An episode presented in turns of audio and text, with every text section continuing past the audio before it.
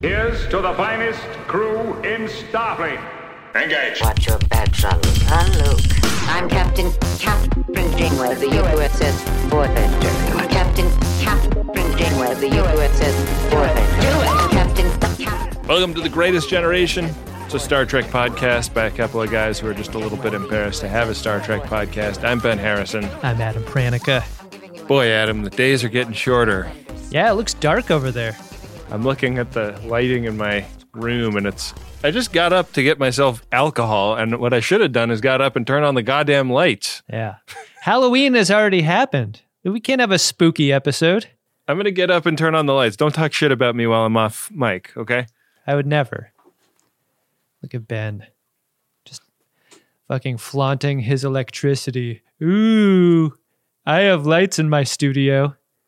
Meanwhile, I'm recording under a fucking improvised tent made out of bed sheets. Oh boy, I hope you weren't talking shit about me. I would never. No, all good things. I should have done this a long time ago. Also, all good things. That was a good Star Trek joke, Adam. That's why you're the best in the biz. Best in the business. That's me. Yeah. You always ask me how I'm doing. This time I'm going to ask you, Ben. How you doing? I'm just I'm just having a day, man. I'm having a day. Before the show, I, I texted you. I said, "Are you in a good headspace for this? Are you in a good heart space for this?" and you, your response was, "I'm here." I'm uh, really hoping that this is one of those episodes that, like, uh, you know, like those ones where you step to the mic and you're just in no fucking mood, and then and then you walk away and you're like, "That is just what I needed, man." It always is. Every time. I want that from this episode. I, It's a sure thing. I had a dentist appointment and I needed to go get some new glasses, and they're both in the same side of town, which is not the side of town I live on. So it's a big expedition. You don't want to confuse those doctors. I had the idea that we would do glasses first and then I would go hit my dentist appointment, but a combination of actually this is a, an opportunity for me to thank you. The uh, the baby gift that your wife and uh, you got for us was uh, some sessions with some house cleaners. Yeah.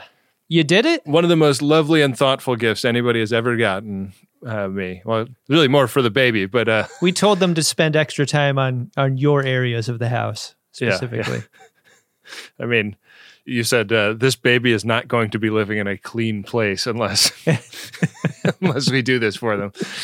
But the cleaners showed up maybe five minutes late, and I think left like twenty minutes late. Like oh, they were supposed to be here at nine, they got here at nine oh five. They they packed out at like eleven twenty, which put me twenty minutes behind my desired eight ball yeah. and then the baby was hungry en route so we had to stop and feed him and then like Outrageous. we needed lunch and so like by the time everything was sorted i had to go straight to the dentist and like was almost i was like on time to the dentist i like barely got there on time with no trip to get glasses so we put the trip to get glasses on the back end Hey, when's daddy getting lunch?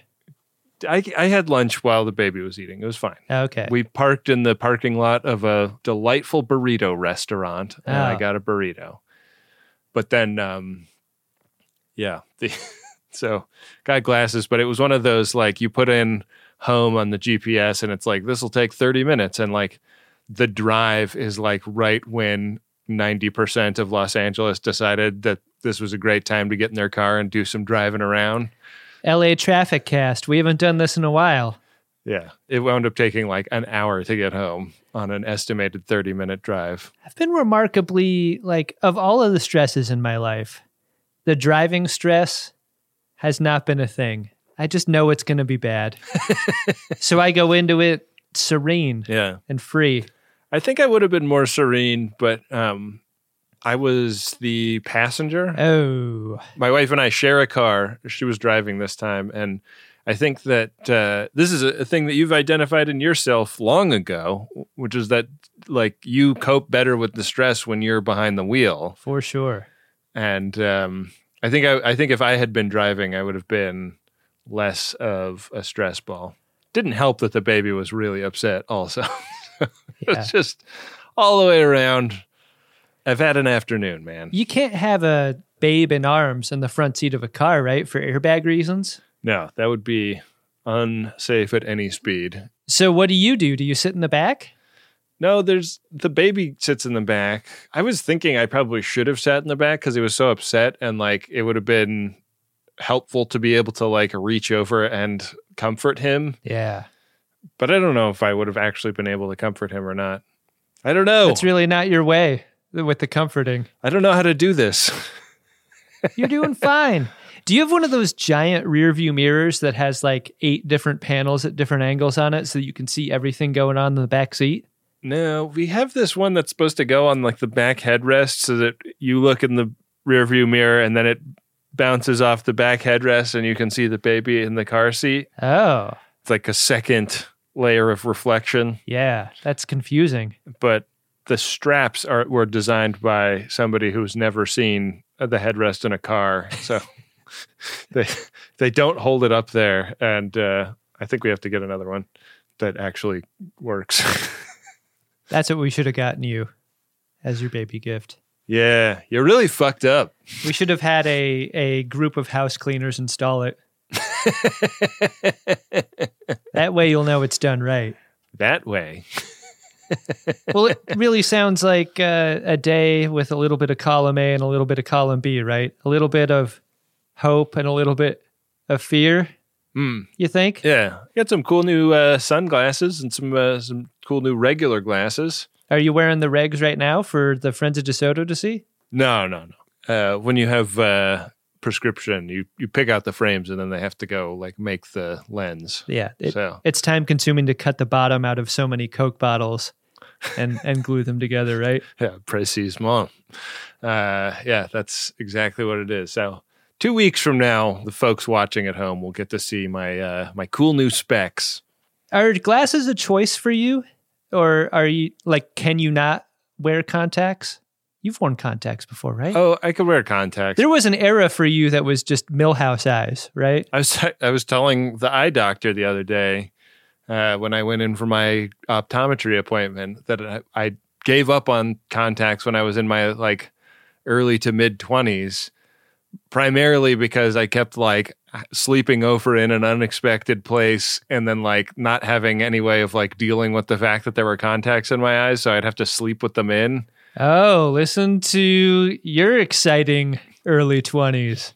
Yeah, I went over to a party and couldn't close the deal, but did get too drunk and had to sleep on the couch. I need my glasses. It was so exciting. That's great. That's awesome. I did not correct the uh, optometrist when she made the assumption that I was referring to uh, a 20s that was not squandered. You know what? That's a much better pivot into our episode title today, isn't it? yeah. That is some real H and F. Yeah. It's the finale of season four. I can't believe we're already here. I know. Seems like we're just tearing through Voyager. Were you expecting a cliffhanger? Um, no, I don't think I was. I sure was. Well, uh, we'll get into whether or not this episode makes Cliff Kids out of us. It's season four, episode 26 Hope and Fear. Reverse course. Unless you've got something a little bigger in your torpedo tubes. I'm not turning around. The cold open made me think that Starfleet is an organization with a frisbee based recreation culture. because when I saw Velocity being played here, I'm like, this is why the Suck Disc game was so popular. Everyone knew generally how to play a game with a frisbee in it. Yeah. I mean, Suck Disc must have been like sort of disappointing. It's like, what? You don't even shoot the disc? I'm, you know what? I bet when they were testing Suck Disc on people in Starfleet, a bunch of the early players would like reflexively pull out a dustbuster and aim it at their own head. no, no, no, no, no, no, no. You're not supposed to shoot those frisbees. No. This is not going to work if, if you stun yourself. The first versions of that game before the patch, Ben, killed many, Yeah. many people.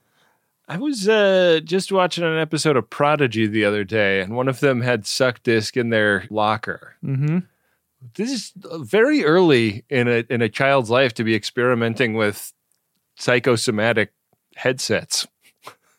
Psychoactive? Is that what the word I'm looking for? Whatever this thing does, it must feel pretty good. It's pretty forgiving that you're just a patch away from fixing a game.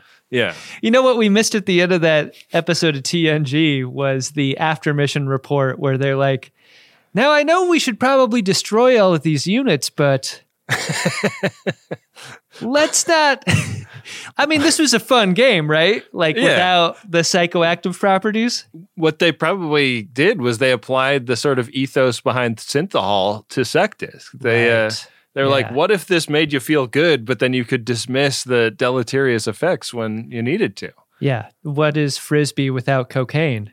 It's Uh. still pretty fun. It's still, it's still it, it's a hoot. Yeah.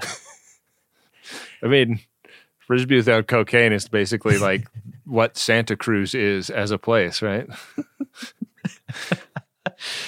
Who knew about Seven of Nine's like upper arm implant? We've never seen this before. Yeah.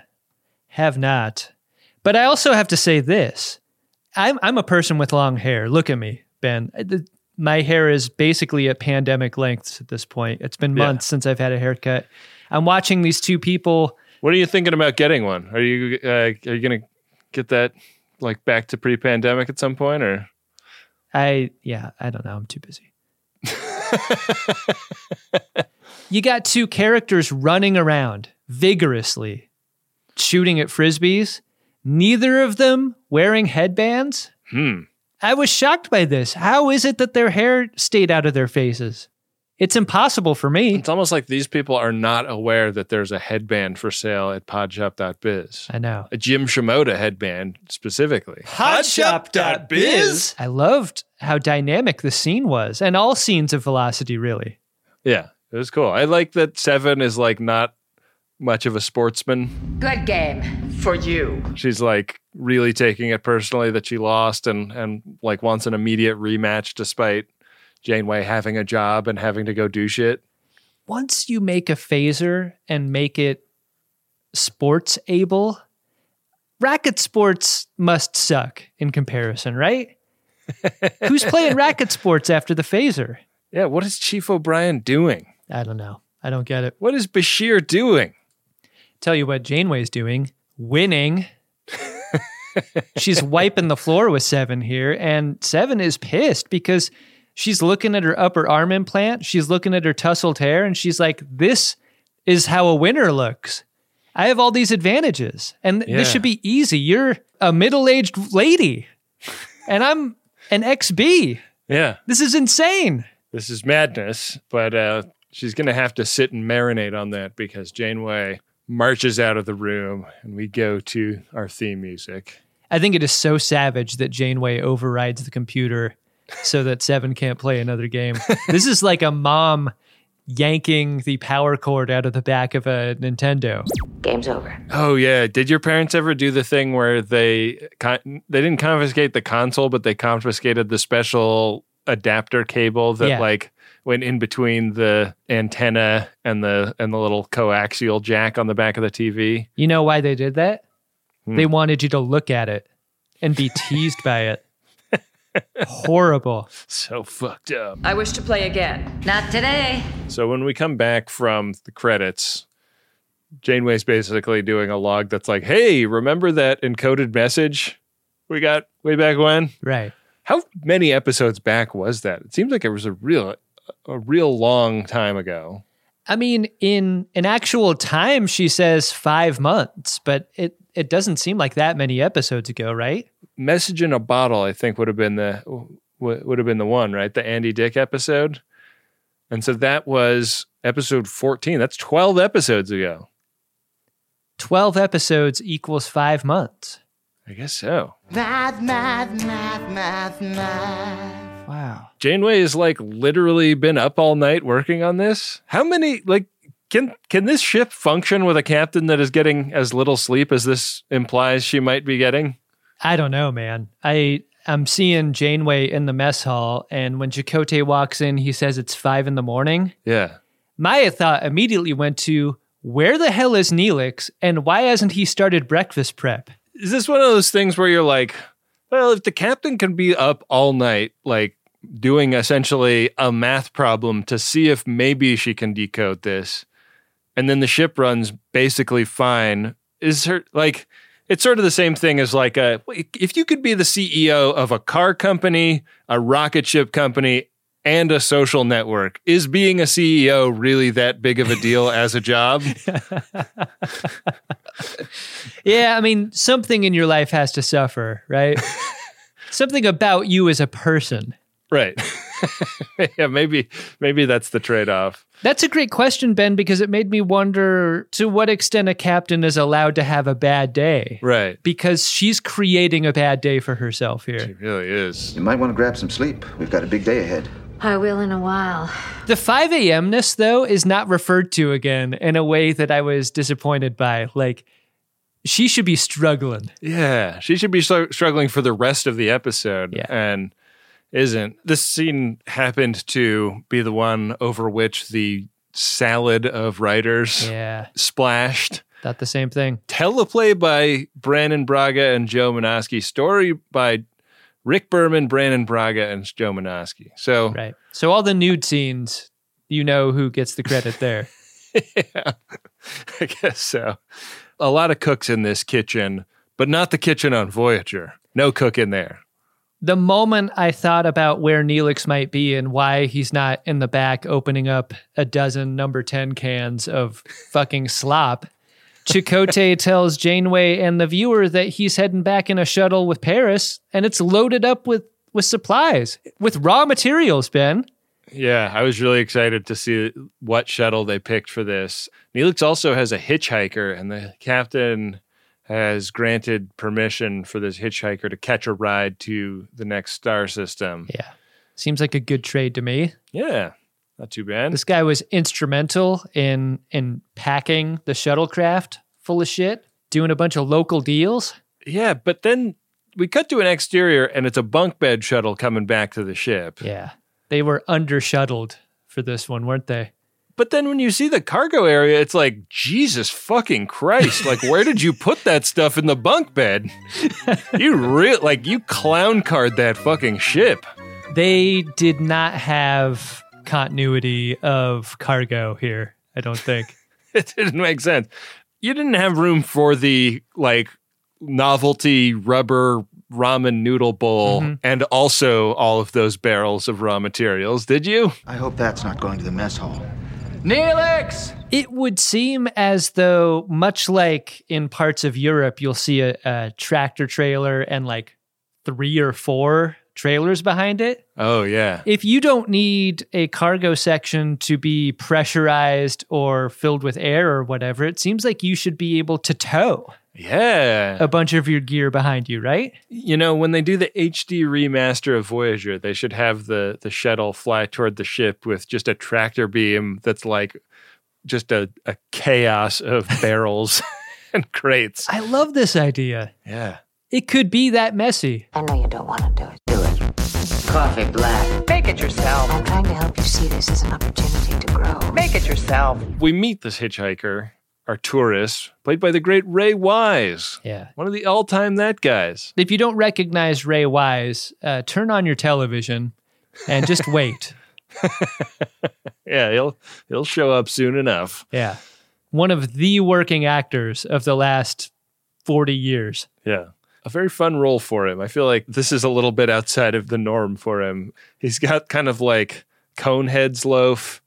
The ears are like really you know how like on like a lot of electric cars they make the door handles kind of flush with the body of the car Yeah. in one way or Shaved. another. Mhm. He's got like electric car ears on this loaf of his. Yeah. it's what makes his face so frustrating to get into. Right. is, yeah. uh, keep yeah. tapping those ears and the mouth just isn't going to open. hmm Yeah. You kind of get the sense that some people like mansplaining how to use the ears.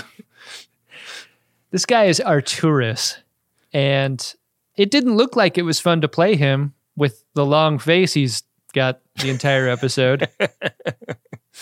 Yeah, but he's got a, a hell of a knack for pattern recognition. Right. He's uh, he's helped in some of their trade negotiations because he can just pick up a language at the drop of a hat. Yeah. And this is an idea that is very exciting to the captain because she's like, well, like, does this translate? Like, can you recognize patterns in in math problems also? And he's like, yeah, like a pattern's a pattern. So they go right to the ass lab. Like she was going to walk him to his accommodations. Hey, maybe stop off at the condo first. Maybe Yeah. get this guy set up. I'm sure he'd like to take off his shoes. Introduce him to Ensign Hospitality. Yeah, but that's not the case at all. You, Janeway gets this look on her face and she's like, We're going to the ass lab right now. And Seven's in there and they start working on this code. Yeah. And then Arturis kind of studies Seven at the same time. Yeah. So he is uh, of a species that the Borg have not yet successfully assimilated. And there's a little like there's a little interesting eyes acting that Ray Wise does here to Yeah. you know like you see why nobody else in the scene notices it, but it's definitely relevant to him that there's a Borgs on board. It's interesting how, in retrospect, lecherous looks like revenge. You're much more attractive than the average drone. I am no longer part of the collective. because watching this scene for the first time, I was like, Ugh, man, Arturis, don't. Oh man, I I really read it in a different way because I was thinking uh, back on Well, he compliments her appearance. Yeah, but like I feel like that was like overcorrecting cuz Oh, you think that's part of the cover up? yeah, like we've had other aliens show up on board that are like like we got to kill the Borgs right now and Yeah. the captain be like no, you're not like she's a member of my crew, you're not allowed to kill her. And I kind of got the sense that he was saying like, "Oh yeah, like love me a Borgs, no problem between you and me." Right. Lo- Love the band, hate the fans. Yeah. Yeah, the way he describes the Borgs as a as a kind of weather is an interesting description. Mm. He he harbors no specific ill will at seven. Yeah. Weather, they're fucking awesome live, but it sucks because like the crowd is just All they want to do is assimilate you. Yeah. so it does not take him long to solve the math problem here. Like it is in this scene. If anything is going to get cracked, it's going to happen in the ass lab, right? I mean, a triaxulating recursion matrix is all it takes to uh, crack that ass. The answers just start dumping out Yeah. pretty fast. Yeah. Like Adam after a hard night of drinking. They're like, this is more than one screen can contain. We actually need to go multiple screens on this, like a fucking sports bar. Yeah. They've got a, a blurry video of an admiral that isn't intelligible, but they also have a screen that has some coordinates. And it it's like, you think Starfleet wants us to go there? Well, it's only 10 light years away. Let's go. Easy. Nobody is like, what if it's a place they don't want us to go? What if it's like a avoid this at all costs? Yeah, no matter what. It's just coordinates. when they arrive at the coordinates, we're back on the bridge and we see that there's a ship waiting for them. And everything about it is very Starfleety in appearance. Yeah. But what seems haunted about it is that it's not responding to hails. There's no one aboard. Doesn't seem damaged. And and like all the lights are on. It's just there. Yeah. This place isn't even a tomb. No, it's not. It's fine. It's like the upper part. It's it's the church above the tomb, right? I uh, I was very excited when I saw this ship. Were you excited to see the USS Shovel? I mean, I was shocked that this was a mistake that they made so long ago and then just let's go ahead and make another shovel. we can't improve the shovel, right? No way. The shovel is a flawless starship design. Yeah. Yeah. So Janeway, without a lot of answers, decides to send over a Dustbuster Club, and Chakotay and Paris and Tuvok are the ones to go over. But when Janeway stays behind, she isn't super jacked up by the possibilities here. Everyone's excited on the bridge except for her, and Arturis asks her why. Ooh. She's like, I've gotten my hope balls kicked too many times. Yeah. But I will admit, I'm leaning toward hope this time. He uh he gets right in her nook to ask her about this. Yeah.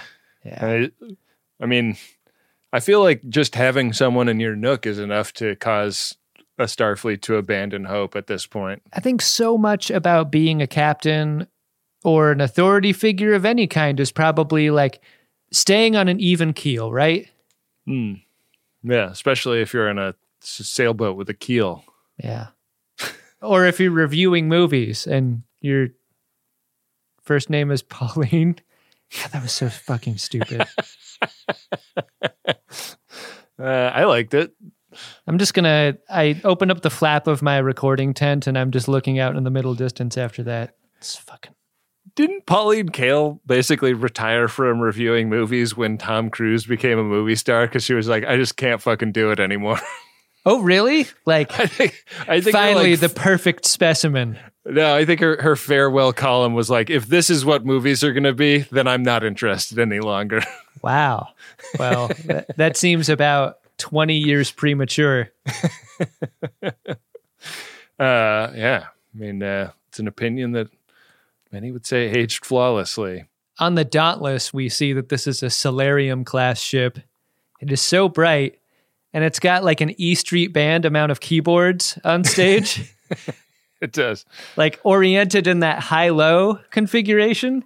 Yeah, yeah, yeah. But also the one that's kind of a cross so that you can do Yeah. that thing where your like arms like spread out in front of the stage. So fun. Yeah, it's yeah, so this is a ship built for performance. Yeah. Like you wonder why the keyboard is orthogonal to the front of the stage until you see the keyboardist get on both keyboards at the same time and face the audience to rock out. It looks so cool. Wow. Wow, indeed. Our course is locked in. Good. Listen to me very carefully because I'm only going to say this once. Is this the same bridge as the uh as the Andy Dick ship. as the Andy Dick ship? Can we just call it the Dick ship? the USS Donger?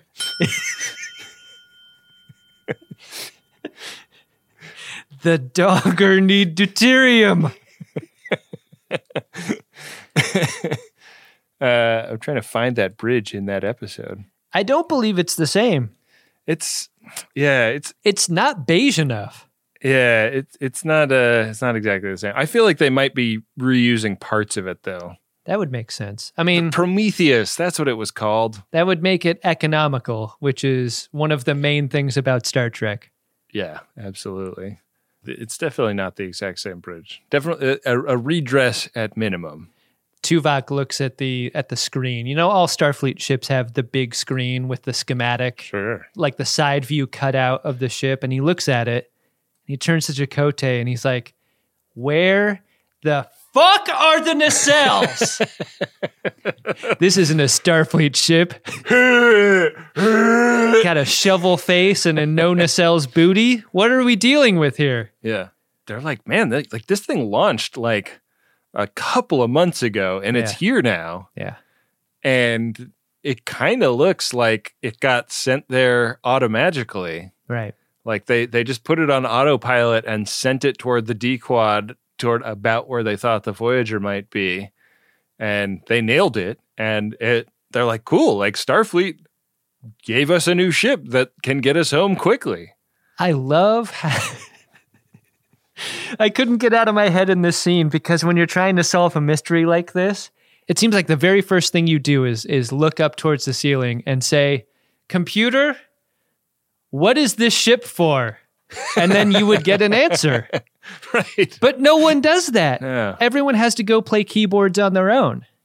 Yeah, but they rock out, and uh, as they rock out, the they don't quite get bangers, but the ship like rumbles. Yeah. Like, When you have a, a ship full of keyboards, you're playing soft bangers, right?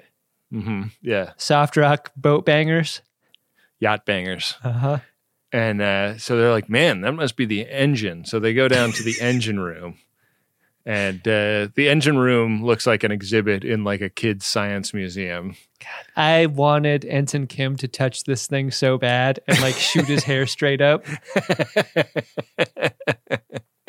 Oh, that would have been fun. This thing is powered by a Tesla coil. It is. Uh, it's not a traditional warp core. It takes them a, a while to figure out that it's a quantum slipstream drive. Yeah. And uh, like the moment they do, the ship starts moving Yeah. on its own. it jumps to this quantum slipstream and it takes the Voyager two entire days to catch up to where they drop out of warp. Imagine spending two days on a ship that you don't understand, that isn't meant to have a crew, and probably doesn't have facilities as a result, right? Well, we learn later it doesn't have replicators. Like they they were probably fucking starving. I could have used a lot more detail about those two days. Yeah. Like, this is not a cliffhanger episode, but if you give me 20 minutes of the transit of the two days, it might be worth going over the cliff. Yeah. Instead, we just cut to a McLaughlin group. Issue one. Where they're looking at the cleaned up video from Admiral Hayes saying, like, yep, as you suspected, this is a ship that we sent out to you so that you can get home. It's going to be rough. It's not going to be comfortable, but it'll get you home. We set we set it up to give the first people who who beam over a demonstration of how fast it can go. So hope that was good for you guys. Yeah, I hope that was fun. And like it cuts over to them and they're all like wan because they haven't had anything to eat in two days. They cut to some B-roll of Admiral Hayes like slapping the hood of the Dauntless, going like, "This thing really moves." It's only four cylinders, but don't let that fool you. It becomes super clear in this scene that this is the life raft intended for them to board. Like the idea is to leave the Voyager behind. And I was thinking, is this it? Will Janeway finally get to blow up her ship as she's always wanted to? I wanted an auto destruct scene in this episode so bad. I wanted it so bad. I'm going to blow up the ship. But first, there's one piece of static film still on this one screen that I've been waiting to peel off. Just because once you peel it off, it's never quite the same after that. So I'm going to peel this piece of plastic back from the screen. And then I'm going to touch the screen. And when I touch it, that will start the auto destruct sequence. I've brought Neelix over to the Dauntless, where he's going to chop the celery very slowly. this individual stalk of celery makes such a unique sound. I just love it. Now that we're over on the Dauntless, just to be extra sure that the Voyager blows up, I'm going to let a volley of every single torpedo the Dauntless has go. We're just going to play the audio really quietly. the meeting concludes, and everyone is about as jacked as they've ever been about the potential to go home. Yeah. And Tuvok hangs back in the cut after this meeting. Yeah. Janeway asks him to remain. They talk about, like, yeah, this uh, seems like exactly what we've always been hoping for. And yet, it also seems too good to be true. Right. Because their luck started to change as soon as Arturis arrived. Yeah. And that's weird because they're used to things not going their way most of the time. Is there something suspicious about this man? Why don't we put someone on him for the rest of the episode to find out? Yeah. So they're going to meet this new challenge with an abundance of caution. There's coffee in that good old fashioned paranoia. Keep me posted. And that means not just, you know, embracing the new ship, but also like learning everything they can about it and seeing if they can adapt some of the principles of propulsion from that ship to the Voyager. Right, because they would be sad to have to destroy or leave the Voyager behind, right? Yeah. It's a great point someone makes because they're like, the Voyager is proven technology. Yeah. It's solid as Sears. It's not going to get us home fast, but it'll get us home. Yeah. We don't know shit about the Dauntless. It's kind of like the first model year of a car. They've, Mhm. they've always got bugs and things that need to be worked out. It oh, guys, guys, we can't take the Dauntless back. No CarPlay. Forget it. it doesn't have CarPlay yet. Yeah. you know what? You almost got me, rental car company. I almost took this one off the lot. Nope. Yeah. No. Not happening. Yeah. It may be a a less quality vehicle that I take next, but it's going to have CarPlay. Yeah.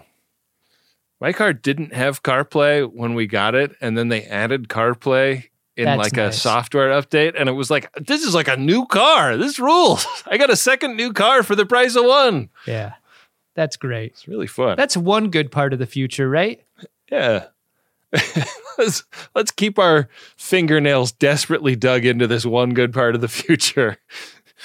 Try to maintain a little bit of optimism. We get a bunch of cross-faded logs next. Yeah, log montage, if you will. We get Janeway's log where she basically restates how suspicious she is of Arturis and maybe the Dauntless. And Seven's like, you know, I'm going to be a pretty big part of this mission given what I know about slipstreams, etc. And Janeway's like, three months from now, will I be lightly petting my dog and getting heavy petting from Tom Mervyn's? and then Seven drops the beat. Will I adapt to human civilization? A single Borg among billions of individuals. She does indeed. This is the first time where Seven gives voice to the the doubt she has about returning to Earth. She's like, "Yeah, um, they don't treat all XBs like Picard, right? Like Picard, definitely the worst. He got pretty good treatment after going home again. Yeah. He rolled around in the mud with his brother, but He's still got to be like captain of the flagship. He's like commandant of the Starfleet Academy now, right? the problem with Seven is she doesn't have rank the way Right. Picard did or does. Yeah. And uh, they managed to get all the face, like the the tattoo removal clinic that Picard went to, like could do facial, Yeah. and uh, the the one that Seven went to could not. Would your feelings about Picard have changed if they had to leave an eye dolphin on him forever? Oh wow, that would have been an interesting choice in TNG. Or a scar of some kind, like any scar. Yeah, he had a very like digital looking scar at the end of Yeah. Best of Both Worlds Part Two, and yeah, that would have been interesting if they'd left that. Yeah. He's just got a very long Borg arm. like, look, we could remove everything. Like, and I mean everything. Yeah, But for some reason, this this Borg arm presents a pretty big problem. So yeah. you're gonna have to figure out a way to live with it. He's like, why don't you leave that? I've found it helps me get something off the high shelf if I need to. I don't have to get a step stool out. Sometimes it wakes me up. I call it the stranger. Good to see you again.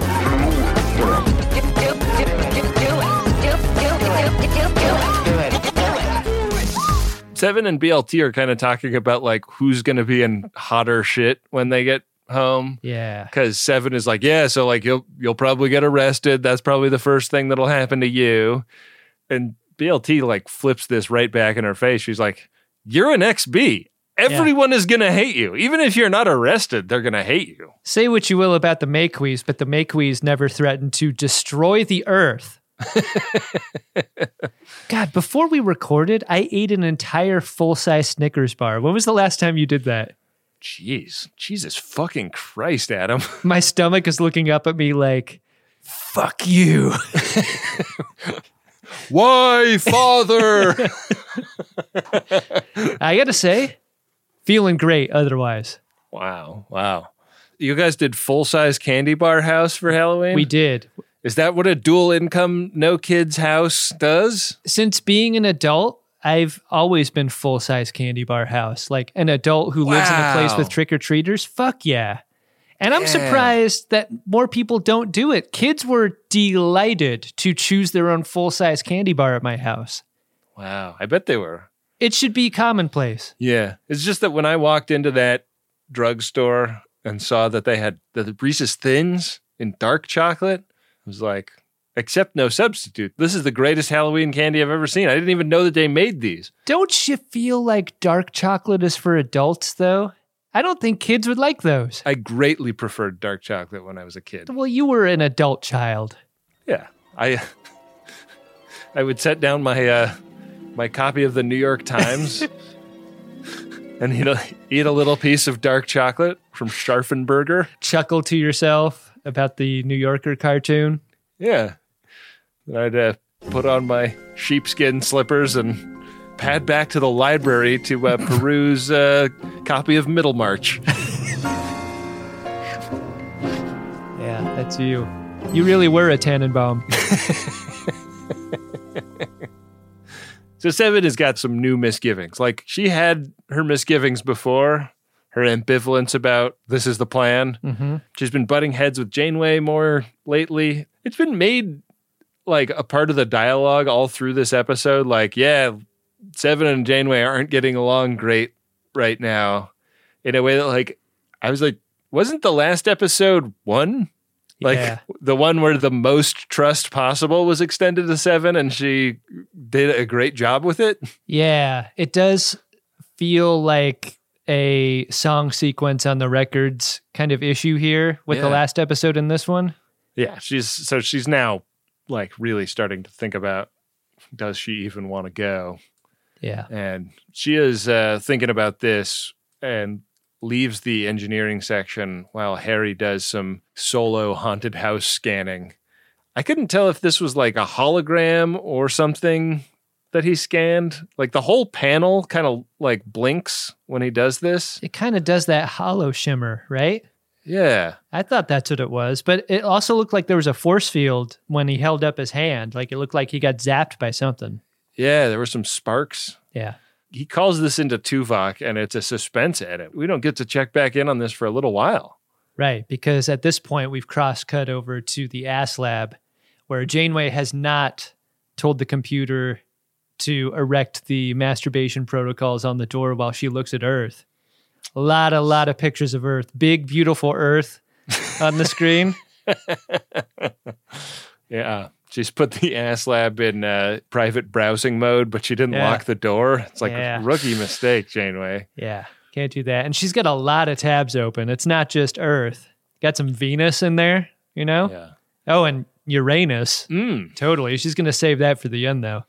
Based on some of the ideas that uh, Arturis gave her, she's designed a new decryption algorithm that she's getting ready to try on that Federation signal. Uh, but before she can do it, she has a little heart to heart with Seven about, like, hey, like, I know that this might seem like really intimidating to you. Like, you're getting used to humans, and now you're going to be on a planet full of them. I'm just here to say, Seven, you've really come a long way, baby.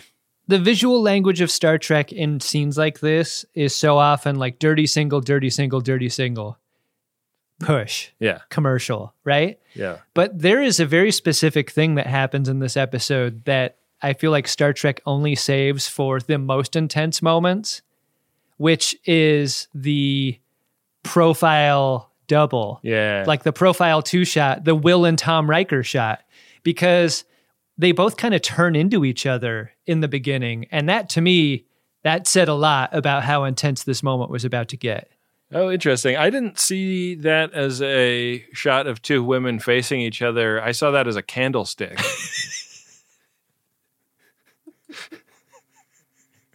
Did I watch a different episode? Yeah.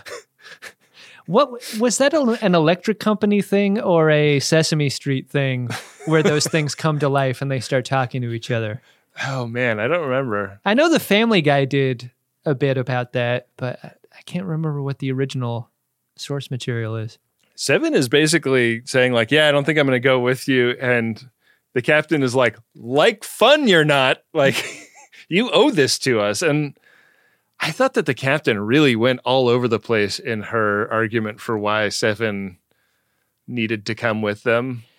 Especially when the cold open is about learning when to give up. Yeah. I totally felt empathy for Seven's situation here because she's like, I want to quit. Sort of like the lesson you were trying to teach me at the beginning of this episode.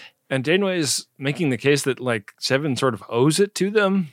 And Seven is like, What are you talking about? I've like done my duty for God and country so many times.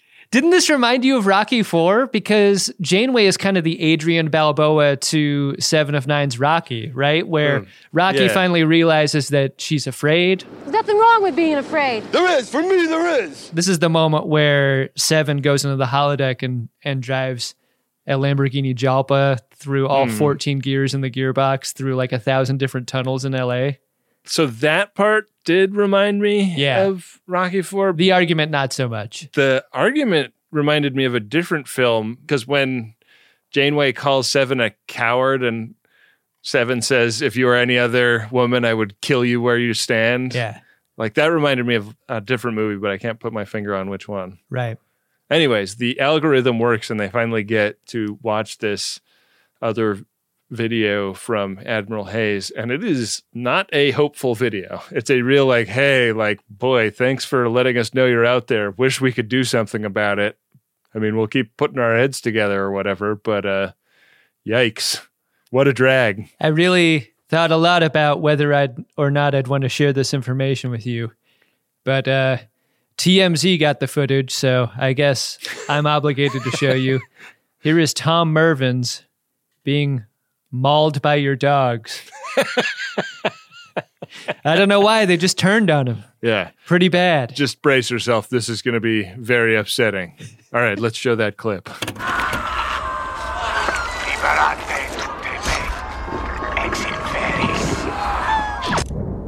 We're leaving. For some reason, uh, those Irish setters dined on his body for days.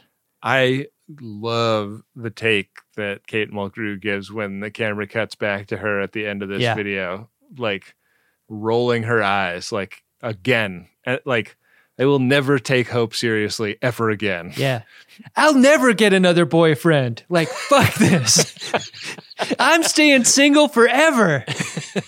It sure as hell looks that way. After Tom Mervin's, there will be no one for me. She radios up to Tuvok, and Tuvok is there in the engineering section of the USS Shovel with Harry Kim, and they kind of compare notes. Captain Janeway's like, "Yeah, so there's another video, and it seems to kind of contradict everything in the first one." And Tuvok's like, "Yeah, there's like alien tech inside this ship, and we're kind of suspicious."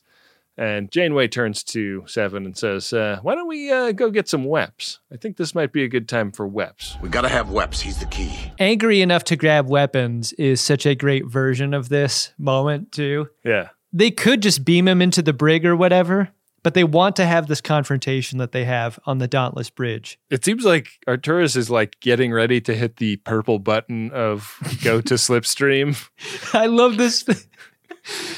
This moment wasn't supposed to be funny, but it was very funny to me because of the Ray Wise take. Yeah, yeah. He's like, oh, I wouldn't want to do that. it's like a big red button. It's like you just gotta touch it, you know. Yeah. It's like that meme. It's like there's there's two purple buttons and they're labeled similar things, and Ray Wise is sweating trying to decide which one to push. Yeah. So Janeway beams aboard with Dustbusters out with a full on security team and publicly interrogates Arturis about what's up. Yeah.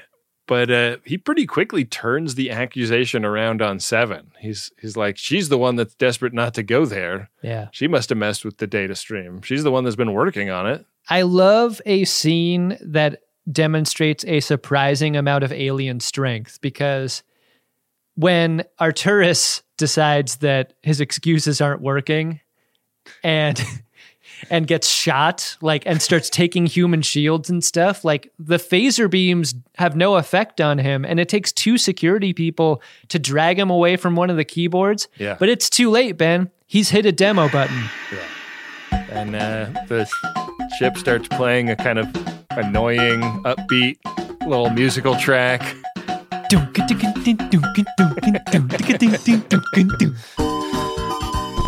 They're getting ready to go to Slipstream. Like people start beaming out like in groups. yeah They can't beam them out all at once, but they're grabbing them as quickly as they can. they had to beam them out in shifts And meanwhile, the bridge is like shifting into a different colorway. It's going all evil. Yeah. I liked Evil Bridge. Yeah. Looked great. Everyone gets beamed away besides Janeway and Seven. And when the Dauntless goes into Slipstream Warp, I was like, stop the episode. this is the natural point of Hanging Cliff, right? Yeah. This is where you do it. But no, we have 14 minutes of episode left. Yeah. Plenty of time to resolve a situation like this. I've got to get that Latinum? Put your latinum where your mouth is. I, I've got to get that Latinum? I think we've just struck gold. a good time so often has a downside, doesn't it? Especially when it comes to stuff that you put in your birdie. We've all been hungover before. I mean, many of us have, I guess. Or we've had too much jazz in our gummy. And that sucks, right? Because you don't think about the time after the good time that you've been trying to have a good time. That's why I like Lumi Labs so much. It's the predictability. Through painstaking trial and error, I have found my perfect dose. It's what I can depend on when I could use a little more chill, a little help getting into a creative headspace, and I don't need to have too much fun doing whatever it is I need to be doing. And I'm so glad that Microdose is available nationwide. That means just about anyone can try it. To learn more about microdosing THC, go to microdose.com and use the code SCARVES to get free shipping and 30% off your first order. Again, that's microdose.com and the code is SCARVES. You might have heard us talk about Squarespace before, and you're thinking, what do I need a website for? I already have a bunch of profiles across the different social medias. But isn't it time you had a place online that wasn't owned by a social media company? How about you take control of your online identity with a website of your own? For that, there's Squarespace. With Squarespace, you can buy a URL and build a customized website with your name and not a giant social media company's name with your name attached and a bunch of numbers at the end. With Squarespace, you can have a place on the internet personalized to your aesthetic that lets you tell people about who you are instead of an algorithm. And the best part is, you don't have to be an experienced designer or a web page creator to make something great because Squarespace is always there for you with their award winning 24 x 7 customer support. Don't settle for being another company's product. Be your own product with a website that's all you with Squarespace. Go to squarespace.com for a free trial, and when you're ready to launch, use the offer code SCARVES to save 10% off your first purchase of a website or domain. That's squarespace.com. The code is SCARVES. Think it, dream it, make it with Squarespace. Hi, Adam Pranica here for Podshop.biz, the easy way to dress, drink, and decorate virtually anything fast with embarrassment that lasts. Podshop.biz is not a cult, and it's not a multi level marketing scheme. It's a supercharged carousel of crap spinning at a high rate of speed for all your dorky needs. Ordinary web stores are a mess, but with Podshop.biz, you'll find products from all of our shows referring to many of our most popular bits. Shirts, glasses, and bags from other websites can damage your mood, but not with Podshop.biz. Our nerdy, jokey bullshit will rebuild your damaged attitude and turn you into a person with Riz. Turn your laptop from off the shelf to off the hook with a sticker. Make pool time cool time with our line of hilarious swimwear. And stop raw dogging your smartphone. Strap it up with the choice of designs that'll have you go from saying hello to hello. But that's not all. At podshop.biz, you can choose from the Brenner Information Systems Collection, the Uxbridge Shimoda Corporate Collection, This Old Enterprise, logos for Greatest Generation and Greatest Trek, and more. Order now at podshop.biz. Back for another game. You know it. What's going on? Just one more week till Max Fun Drive. Hard to believe. It's been a heck of a year since the last one. We're now a worker owned co op. We raised $50,000 for charity last year. And we've added a bunch of awesome new shows. But do you think we're ready to do it again? Absolutely. Lovely new gifts are lined up. The episodes will be amazing, and wait till everyone hears the bonus content. Yeah, plus they know to go to MaximumFun.org slash newsletter, so they're getting all the news. Oh, like that meetup day is on Thursday, March 21st. Then what's bothering you? Me? Oh, nothing. We're all set for Max Fun Drive to start on Monday, March 18th. I just didn't want you to see this coming. Check. What? Hang on. Most of the plants humans eat are technically grass. Most of the asphalt we drive on is almost a liquid. The formula of WD 40 is San Diego's greatest secret. Zippers were invented by a Swedish immigrant love story. On the podcast Secretly Incredibly Fascinating, we explore this type of amazing stuff. stuff about ordinary topics like cabbage and batteries and socks. Topics you'd never expect to be the title of the podcast. Secretly, incredibly fascinating. Find us by searching for the word secretly in your podcast app. And at MaximumFun.org. Captain, Captain Janeway, the USS Voyager.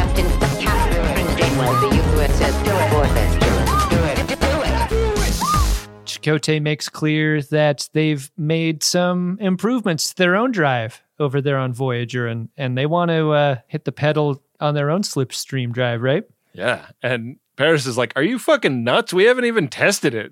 We may all turn into lizards. Sounds great. Chakotay's like, All right, Tom, just between you and me, I brought a huge chunk of rock up from my last away mission. I've been carving it into a bathtub. If we don't rescue the captain, this has all been for nothing. a lot of work. Back on the Dauntless Bridge, we get the backstory, we get the why. Arturis tells them that he's taking Seven and Janeway home. But his home's been destroyed Yeah. by Janeway's deal with the Borgs. Right. So it turns out he is pissed off about what happened with species 42069 because when species 42069 started their war with the Borgs, it gave his people some hope that maybe the Borgs would finally be destroyed. Yeah. Yeah, they were laying back in the cut, hoping they'd destroy each other. That's not what ended up happening. And as a result, like with with the Borg being permitted to survive that war, his home world was assimilated. His people were scattered throughout the galaxy. Jane was like, no, no, no, no, no. Like, you don't understand. Like, species 42069 was going to cleanse everything. Like, they're worse than the Borg. That's the whole point of the species is that they're worse. She never makes that case, though. I know. This was agonizing. He's so pissed off about this. He's so bent on Rowenge. What does it mean? It means omerta. It means rewenge. She has context that would help him understand why the choices got made the way they did. And she doesn't share them. No. And now would be a great time to share them because they're 10 minutes away from Borg space. And he's like, I was hoping to get your whole crew assimilated, but you two will do just fine. Oof. And they're like, You're going to get assimilated too, dude. And he's like, Small price to pay. It's worth it. We're all going to live forever, man. Yeah. Yeah. And he gets out a little mirror with a bunch of rails of cocaine on it, starts offering it to them. Do you guys want to get the scorpion ready for this? Back on Voyager, it looks like there's some shimmering from some slipstream action happening, but the ship's going too slow. It's just barely impulse at this point. Yeah. And they can't hold things together. they start pushing it, and uh, uh, like all of the reporting from around the bridge are like the hull's starting to buckle, like it's too hot, it's not working, and then just suddenly like they're in it. Yeah. And Tom Paris has like found the slipstream. They're not even that far behind the USS Shovel. Like he says, we're just a few minutes behind them. Yeah. That seems unlikely. One of the classic joke cuts in Voyager. Yeah. Chakotay says, if I know the captain, she's already got a plan. And we cut to the brig on the USS Shovel where the captain is talking about how she wishes she had a plan. One of the great comedy edits in Star Trek happens this episode with that, which Yeah. doesn't say a lot about the history of comedy in Star Trek at this moment in time. No, yeah. But quickly she comes up with a plan, and the plan is uh, turn on enough Borg stuff in Seven that Seven can walk through the force field. Yeah. This is a pretty fun magic trick here. Yeah.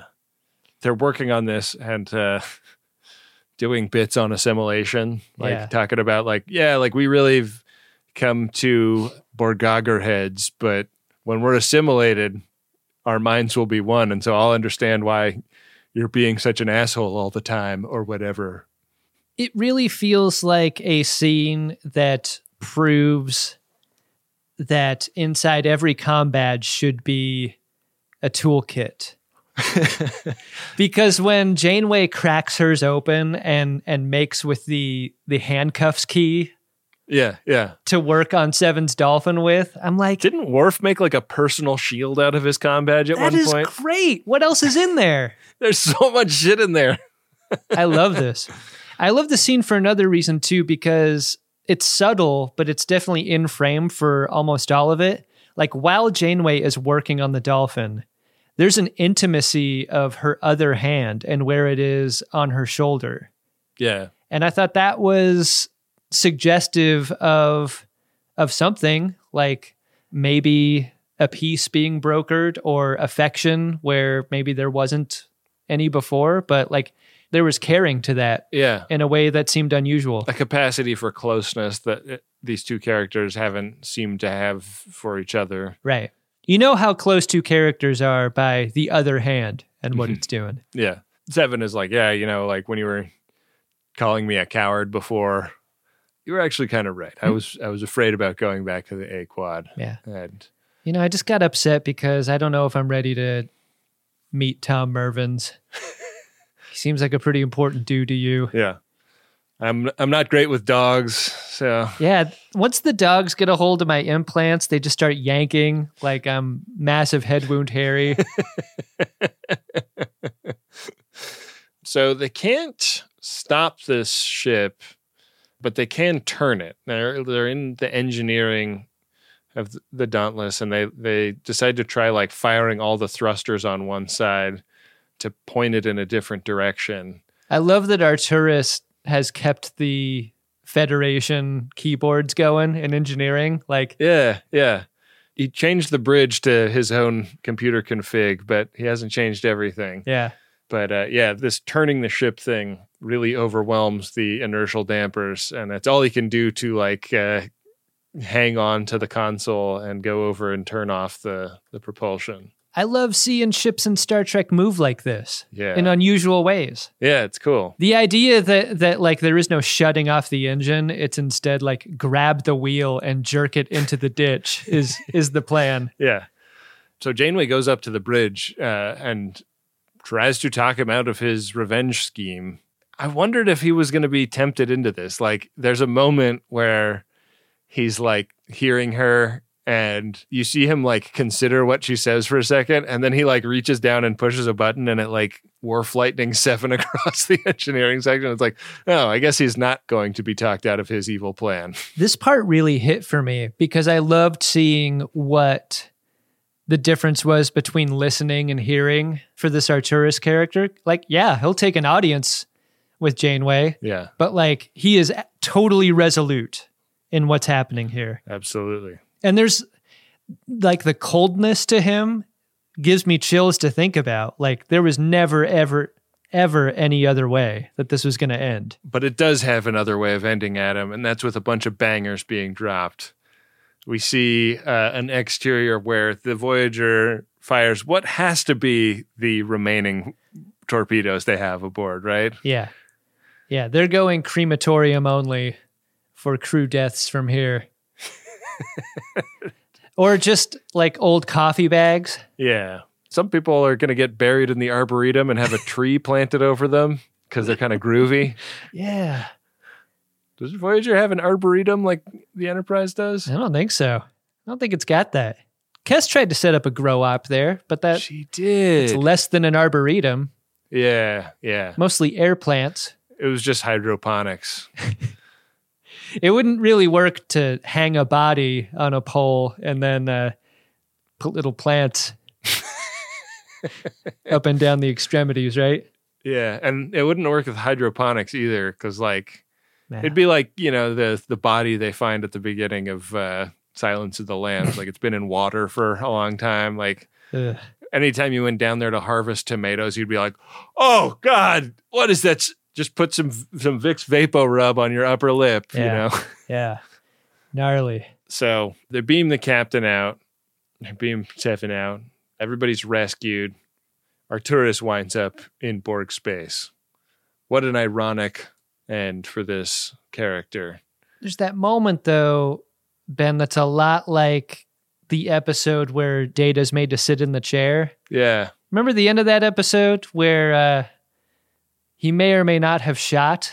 right. And the question of that is like, really something to ponder at the end of that episode. I feel like there's a moment in this ep that n- maybe the episode itself isn't even interested in it. Yeah. But there's a moment where they could have beamed Arturis away before taking the off ramp in the slipstream. Right. And no one even makes an effort to do it. Like you could save him from himself, and they choose not to.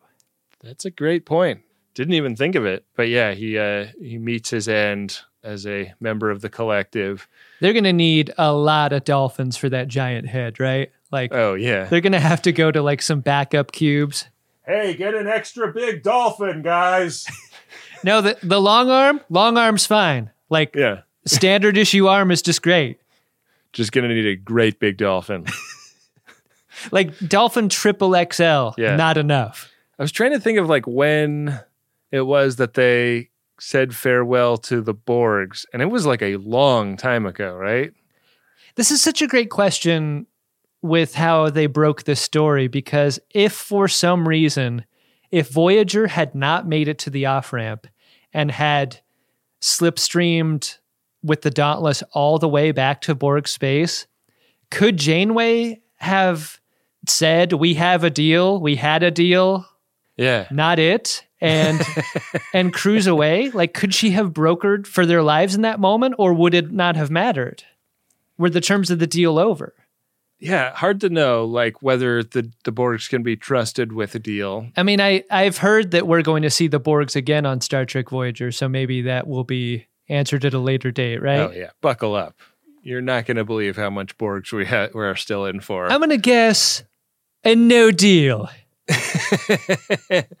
yeah, I wondered if it was like the same part of Borg space that they left because like that means they basically went back to episode two of this season. Yeah. But then like at the end they like they use the slipstream drive one more time until it burns out and they're like, well, we can't ever use that again for reasons. Yeah. We have several more seasons left of this show. like did they backtrack? Did they lose a lot of time? They don't give us a context for Yeah. what happened in terms of their like overall goal. yeah. Instead, we get a button. Yeah. Button, but no context. The entire crew has been ordered to take some R and R, and part of the way that Janeway and Seven spend theirs is back on the Velocity Court. Yeah. Little uh, velocity bookend. Yeah. Nice play. You almost had me. Almost. And uh, Seven is working on the slipstream technology. She's going to keep working on that. Now, you know, now that the thing that's occupied everyone, cracking the Starfleet code, is is done, she's going to keep working on that. And the captain's like, "Wow, that's uh, interesting," because you were kind of like having misgivings about going to Earth Right. at the beginning of this episode, and Seven is uh, is feeling more optimistic about that now, feeling more like she wants to give it a crack, like integrating into uh, human society. So that's it. You've just given up on becoming good at velocity, have you? Yeah, the amount of trash talk between these two characters, Yeah. absolutely wild. Did you like this episode, Ben? You know, I'm really easy to get along with most of the time. But I don't like bullying, I don't like threats, and I don't like you.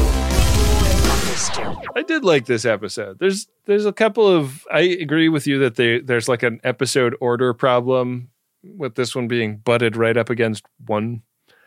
But uh, I thought it was a good episode, a nice a, a nice non cliffhanger end to a season. I thought, I really appreciated that part of it.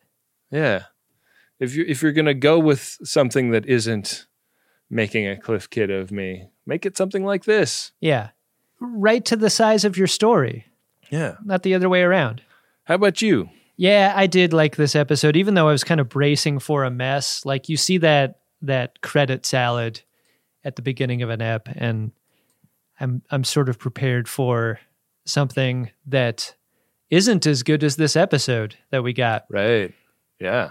As odd as the order of Seven and Janeway's relationship is in terms of whether it's good or bad or whatever, I do really like that their story has become about how difficult it is when you have expectations for someone and like you're teaching them maybe you're a mentor or you're a teacher or whatever but this is janeway's situation she's like i'm making this person a person again and trying to grow them up Yeah. in a, you know, childbirth analogy.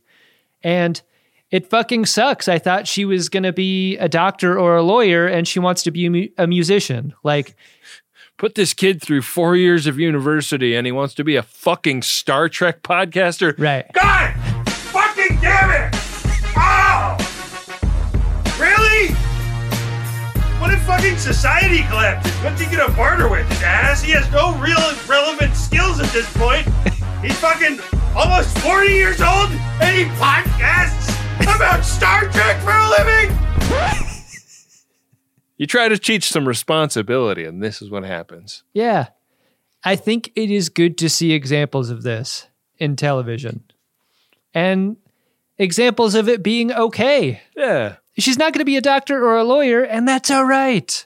Well, my son is going to be a Star Trek podcaster. It's the family business, and I will accept no other choice from him. Yeah. ben, I will not accept any other part of our show besides priority one messages. Okay. Uh, yeah. Well, I demand them. acceptance is key, Adam. Why don't we go check out what's in the inbox? That's the final stage of Star Trek podcasting. Mm, yeah. Priority one message from Starfleet coming in on secured channel. Need a supplemental income. Supplemental income? Supplemental. Supplemental. Yeah, it's extra. The interest alone could be enough to buy this ship. Our first P1 here is of a promotional nature, Adam. Goes like this Friends of DeSoto, I'm a doctor, not an engineer, and I need your help. Apart from being an OGFOD, I'm a dad, an ER doctor, and just became a patented inventor. I've created a self locking hanging device and was recently granted a patent. Uh, keep that away from Picard's mom. Uh, and David Carradine. Am I right? Is this a sex device, doctor? now I need help to license or monetize it. I have no experience in this area, but I'm sure there's an FOD out there that does. Is there anybody who can help? Also, totally by accident, the device kind of looks like a dong. Check it out at phallock.com. That's P H A L L O C K dot com. Uh, I think you're going to want to change the the uh, brand name as like your first monetization procedure. yeah, the uh, version one of this was hotel room jack off device. now I went here, and th- this has nothing to do with masturbation.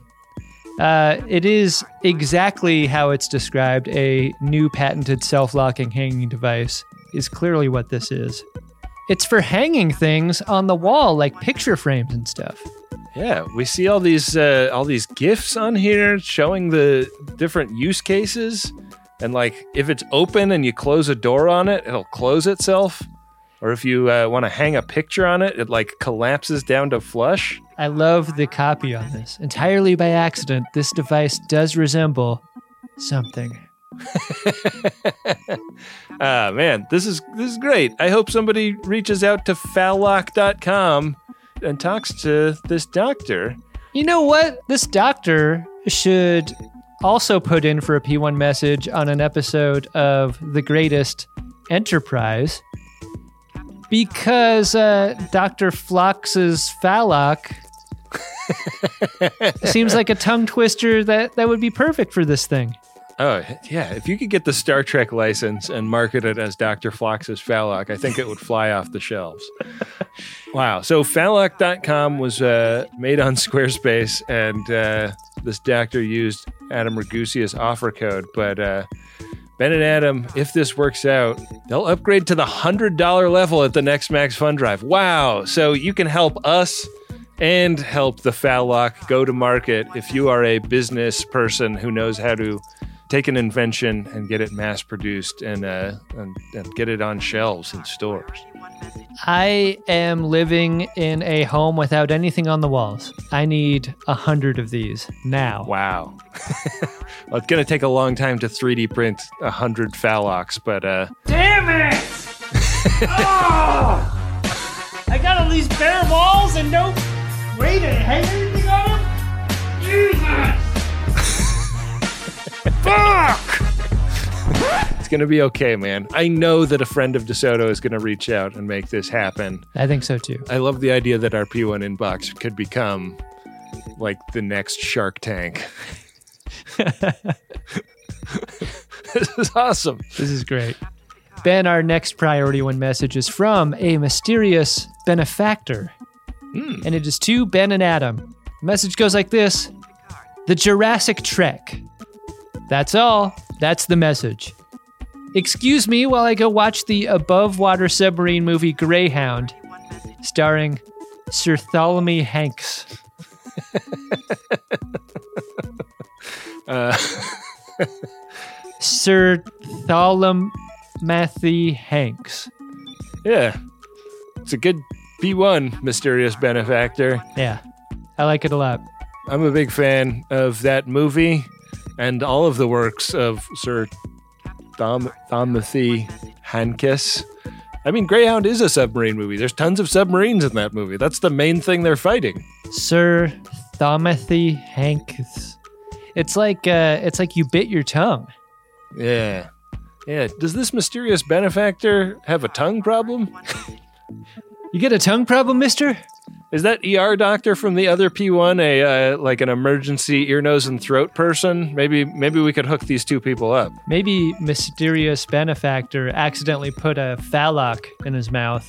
Oh, Now he's dealing with the consequences. this could be great though if mysterious benefactor has some like marketing and and like supply chain skills. This could be a match made in heaven. I like this. Yeah. Yeah, well, maybe you can meet your professional match in our P1 inbox. That would be great. Or maybe you have an idea for a thing that does another thing that could also be called a dick joke. That would be great. Please go check that stuff out and uh, get your P1 today. Set your future up properly. MaximumFun.org slash Jumbotron. You don't need a dick named product idea, right? To do a P1, you don't need that. But it helps. All right, it does. Yeah. Hey, Ben, What's that, Adam? did you find yourself a drunk Shimoda? Incredible. Drunk Shimoda. I did. Uh, I'm giving it to the security people that grab Arturis when uh, they're on the bridge of his ship. The two people that get in the physical altercation with him, trying to prevent him from pulling down that big shiny handle, just gave it their all in a way that really delighted me. It was just a very brief moment, but uh, they were very funny. Worth going back and watching just for that one little moment. I have a related Shimoda, Ben. I thought, does Tuvok still work security anymore? it sure feels like Janeway took his gerb. Because every security decision made in this episode, and for most of them this season, I feel like Janeway has been the one to make those calls. I feel like it feels like season one and two Tuvok was all up in Janeway's shit about security and like making suggestions Yeah. and doing things where even she was like, you know, Tuvok, you're being a little hard with the security right now. Maybe we should be a little more chill. But now Tuvok's nowhere to be found Yeah. On most of these decisions. Well, maybe he got tired of being wrong. I don't know. Yeah. Yeah. I don't know. I think uh like this might be a good time to say this. Now that it's the end of the season 4 of Voyager, kind of feels like Tuvok has been kind of sidelined as a character. Yeah, I think that partly like not having Kes around to tell how to use her brain powers has given him less to do. Yeah, he needs another jarb. Yeah. Well, good Shimodas, Adam. Uh, let me tell you about next week's episode. It's season five, episode one Night. Crew morale hits an all time low when Voyager must spend two years crossing an expanse devoid of any stars or signs of life. Time to break out the stasis tubes, boys. Those stasis tubes barely got cold. Yeah. Yeah. I hope you didn't de-replicate those because we're going to need them. Yeah. Let me tell you about how we're going to do that episode, Adam. For that, I turn to gagh.biz slash game. let me see. We're on square 30 right now. So Mhm. uh, looks like I could hit a Delta Flyer square, which would take us all the way up to a measure of a man square. Whoa. That would be a weird way to start a new season. It would be weird. Uh, I could also hit a uh, Neelix's galley square here. So uh, a lot of uh, potential here on this roll. All right. You're required to learn as you play. Roll. But no bathtub potential, luckily. Holy shit, I did hit the Delta Flyer. We are on square 87. Holy shit. Next week's episode will be a measure of a man. Phillipa Louvois. It brings a sense of order and stability to my universe to know that you're still a pompous ass. Courtroom is a crucible and it we burn away irrelevances until we're left with a pure product, the truth. When people of good conscience have an honest dispute, we must still sometimes resort to this kind of adversarial system. And hopefully, we can make some good law out here. And for good measure, sit on this. Haven't done one of those in a long time. I know. This is the one where we flip a coin at the beginning, and one of us has to argue in favor of the episode, and the other has to argue against it. That's exciting. You know, I never did like debate in high school or college, and I feel like I'm bad at it.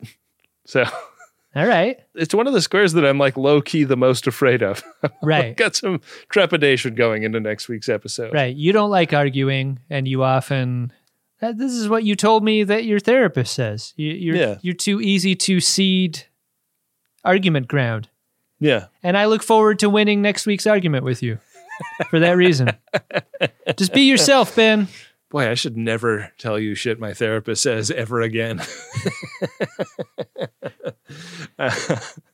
wow. Well, I'm really looking forward to that. Hey, I'm just looking at the P1 inbox here. Looks like we have a good amount of inventory available in the coming weeks and months. So if you'd like to get a P1 on the show, go ahead and, uh, you know, do it. We're recording this like three weeks ahead of time. So it might fill up, but um, I would consider this as good a time as there's been in a long time to get a P1 on the show that will actually happen like with some proximity to when you sign up for it. Yeah, yeah. We're usually running, you know, three, four months ahead on those and sometimes as much as six months. And so if you've got a message for somebody or want to uh, find a new business partner, do a P1. And with the holiday gift giving season coming up, Ben, just imagine the look Yeah. on a grandparent's face Oh, yeah. as they open up a wrapped present. And inside is one of those tags. Like if you go to a restaurant and you want to see the menu, you got to take a picture of it. Oh, yeah. You spend like a good 40 minutes teaching grandma how to. No, how to use a QR code. Yeah. So she finally does that. And she's like, what the hell is this? It's like a, a web page for a podcast. You got to teach her about what a podcast is. Yeah.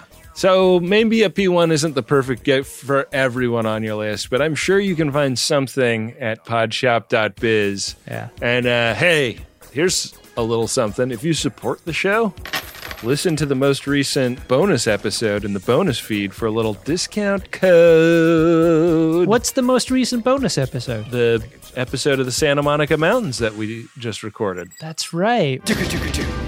Featuring Roxann Dawson. She's in an episode of Baywatch where uh, she plays a waitress in a restaurant in Mexico. Mm. Uh, and if you can believe it, that's not even the most fucked up part of the episode. Yeah. If you bet on a bunch of castanets in the soundtrack, you're wrong. You lost a lot of money. we got to thank Wendy Pretty, our producer, who uh, keeps this whole train on the tracks. We got to thank Adam Ragusea for the original music on the show. He's over there on YouTube and in your podcatcher. Just search Adam Ragusea. He'll, he'll pop right up. He's got great podcast and great cooking series on YouTube. We got to thank Bill Tilley, who runs our social media at Greatest Trek on Insta, and if it still exists by the time this is released, Twitter. And we gotta. There's got to be like a social network that doesn't completely suck ass by the time this comes out, right? We'll we'll be on whatever that is. Like, That's an evergreen comment, Ben. yeah, it'd be nice. Yeah. Yeah, when you slide into our DMs, you're really sliding in with Bill. And us. Really are. Yeah. Uh, we should probably increase his his hazard pay. Yeah, so we'll see you over on Rumbler. Uh, oh, and we got to thank Nick Ditmore for the uh, the artwork for the show and for helping us out with podshop.biz. Yeah. But with that, we will be back at you next time with another great episode of Star Trek Voyager and an episode of The Greatest Generation Voyager where Ben's morale hits an all time low because he is losing this argument. Constantly. I'll go easy on you, Ben. Hey, thanks. I appreciate that, bud. Yeah, I, I seem to remember you just kind of forget to argue traditionally when we hit this square. On the show and in life. Yeah. Yeah. That's my main problem. Yeah. Make it so.